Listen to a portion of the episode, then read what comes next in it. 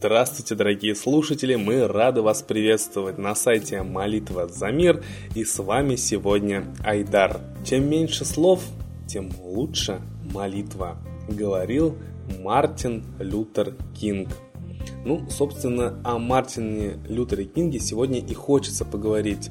А, вчера мы рассказывали вам про Махатму Ганди, каким он был великим человеком, как он мирным способом смог отстоять э, независимость Индии от э, колониального гнета Англии, да, и мы делали акцент на том, что Махатма Ганди уделял огромное внимание молитве, и все люди, которые его почитали, они также молились, как и сам Ганди. А мы сегодня поговорим о Мартине Лютере Кинге, который также прославился тем, что он выступал за мирное решение различных общественно-политических вопросов и добился в этом больших результатов. И, кстати, Мартин Кинг э, ездил специально в Индию и изучал труды Ганди, потому что он поражался тому, как он именно мирным, ненасильственным способом добивался справедливости, да, и чтобы все законные права людей соблюдались.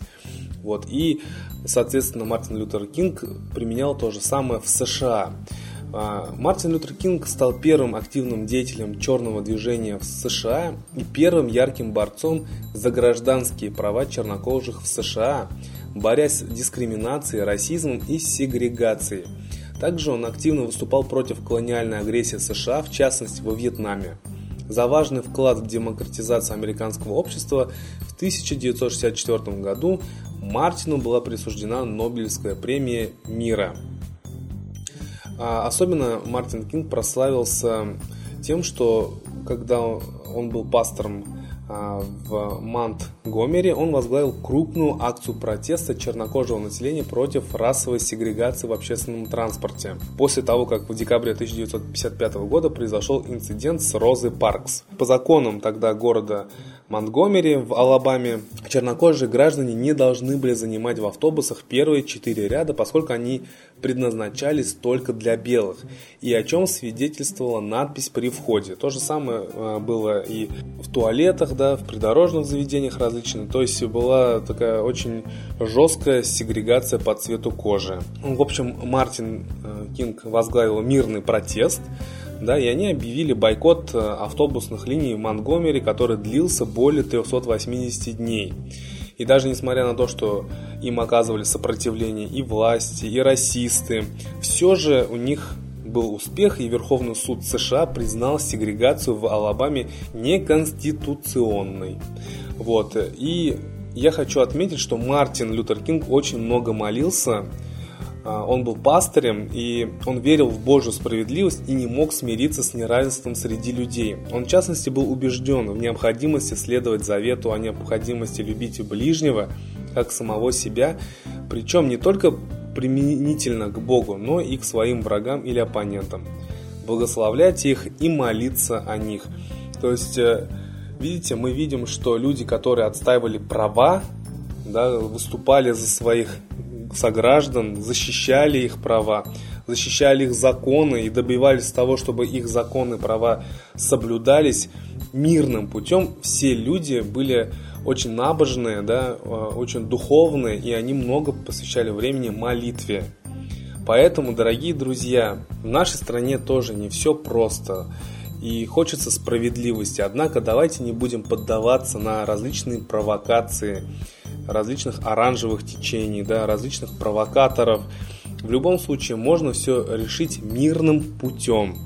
И я думаю, что одна из важных э, стадий к становлению мирного общества – это молитва за мир, чтобы все у нас нормализовалось. И, как мы знаем, наша молитва, она творит чудеса. Мы убеждались с вами в этом уже неоднократно. Давайте молиться и к молитве привлекать всех своих близких, друзей, знакомых, рассказывать о молитве, приводить им различные научные факты, которых очень много в наших сообществах, на нашем сайте «Молитва за мир».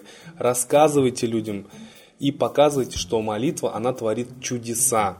Вот, поэтому мира как мы видим в истории, можно добиться только молитвой и мирным способом. И слава Богу, что в нашей стране есть люди, которые готовы мирным путем достичь справедливости в обществе и привести русский народ и нашу страну к благополучию. Это Лада Русь Светлана Михайловна Пилунова. Ей мы передаем слово.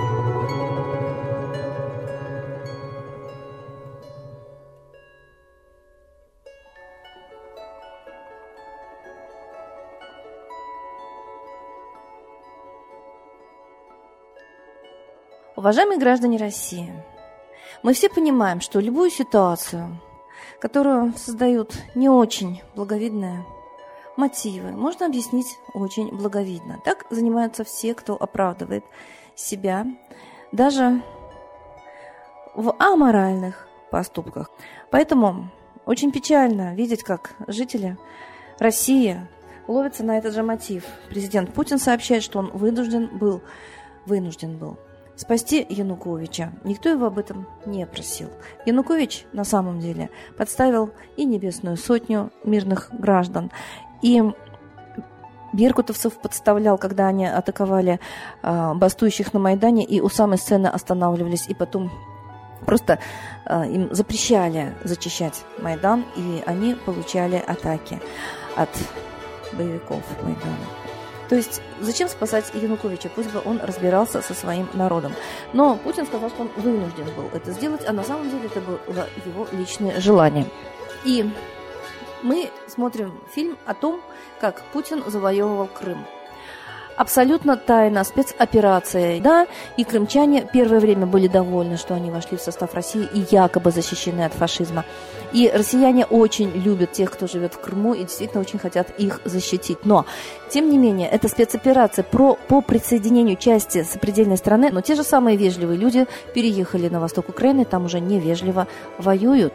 И мы говорим, что они защищают. Это неправда. Если бы не перешел Стрелков границу вооруженным, да, явно с согласия пограничных служб, потому что, ну как вооруженная банда такого масштаба может с оружием в руках, где она его взяла, перейти, соседние государства, да еще там ставить блокпосты как бы по праву, да, от имени гражданских активистов Украины, от имени гражданских активистов Украины. Я сама видела, как возбуждали и страх, и ненависть в восточных украинцах, как они ставили свои восточные Майданы и кричали «Путин, приди и спаси нас». Все это было спровоцировано, все это было раскачано профессионально, психологически. Каждый день, каждое воскресенье, вернее, брали административное здание в Донецке, а потом его отпускали, и опять каждое воскресенье брали, и так раскачали лодку. Да? Все это по правилам и по принципам цветных революций, то есть подставы. Я думаю, что мы должны это понять. И смотреть фильм о том, как присоединяли Крым и что это вынуждены были сделать – я бы э, очень хотела, чтобы люди думали своей головой. И вот сейчас многие видят во сне даже, как Путин выступает по телевизору, говорит, мы вынуждены начать открытую войну, вступить в войну против Украины. Мы не вынуждены. Нас заставляют, нас убеждают, нас провоцируют. И давайте это поймем.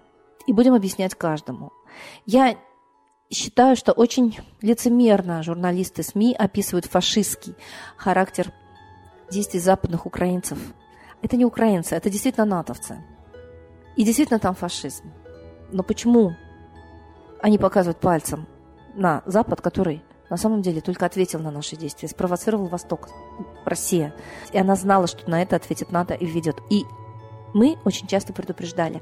Не ведитесь на кровавые действия ни внутри России, ни на Украине. Не ведитесь, зайдет НАТО, потому что оно добивается этих кровавых действий, чтобы в ответ прийти и бороться якобы за права человека, на самом деле убивая этого человека.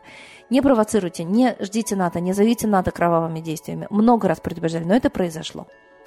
И теперь люди говорят, ах, зашло НАТО. А на что оно зашло? Кто спровоцировал?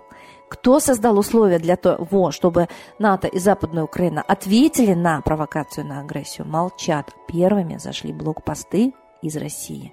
Запомните это, помните это, говорите это всем. Не надо было входить туда, тогда бы не ответили натовцы. И сейчас все знают, что это бизнес, а не война. Идут за плату воевать или из-под страха наказания идут. То есть идут за деньги. Это бизнес, говорят даже самые бывалые офицеры, которые приезжают с той неправедной войны. Мы никогда не были агрессорами, мы не ходили на чужую территорию, а сейчас пошли за деньги. Позор российскому народу и матерям, и женам, которые разрешают своим мужьям, детям, сыновьям, братьям идти на Украину воевать за деньги. Позор. И, конечно, берут туда прежде всего бандитствующих элементов, которым это не аморально, которые идут за деньги, получать их любой ценой. Почему аморальные элементы общества делают политику? Так было и на Майдане Западном, когда с битами ходили в Киеве. Именно бандитствующего вида дворовые такие хулиганы и делали вид, что они от народа и защищают народ. Сейчас то же самое от имени России едет на Украину бандитствующие элементы.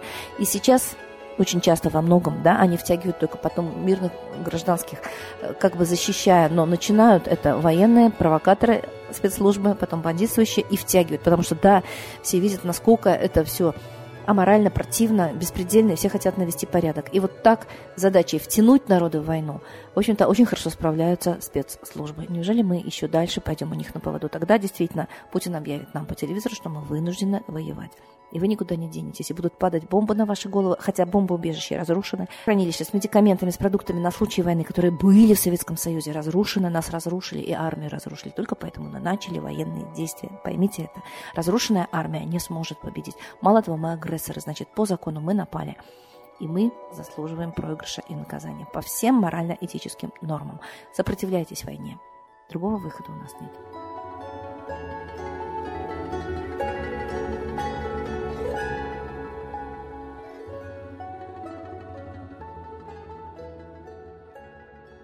Спасибо большое, Ладе Русь. А сейчас торжественный момент. Единая молитва за мир –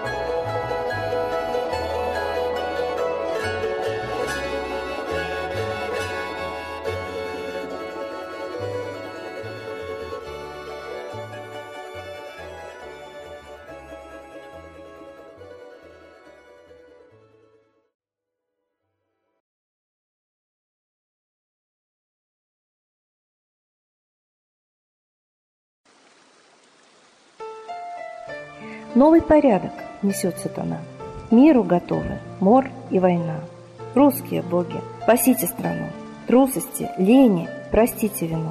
Митра родителем был нам небесным, Стал он Майтреей великим, известным. Слышит он русского люда мольбу, Помощь нам шлет, коль идем на борьбу. Владыка Майтрея, нам помощь пошли, Погибель убрать от планеты Земли. Твои легионы пошли нам с небес. Народы с мольбой ожидают чудес. Господи, разум народом верни. Вновь наступили тяжелые дни. Снова войска на готове стоят. Снова на смерть посылают солдат.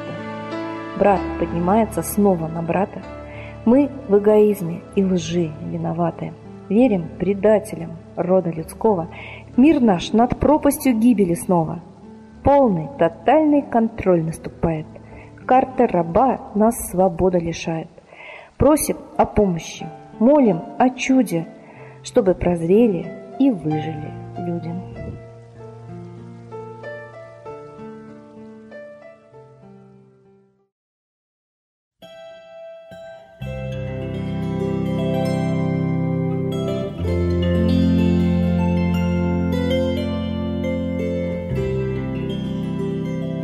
Спасибо всех, кто принял участие в единой молитве за мир – а мы вас ждем на следующей трансляции.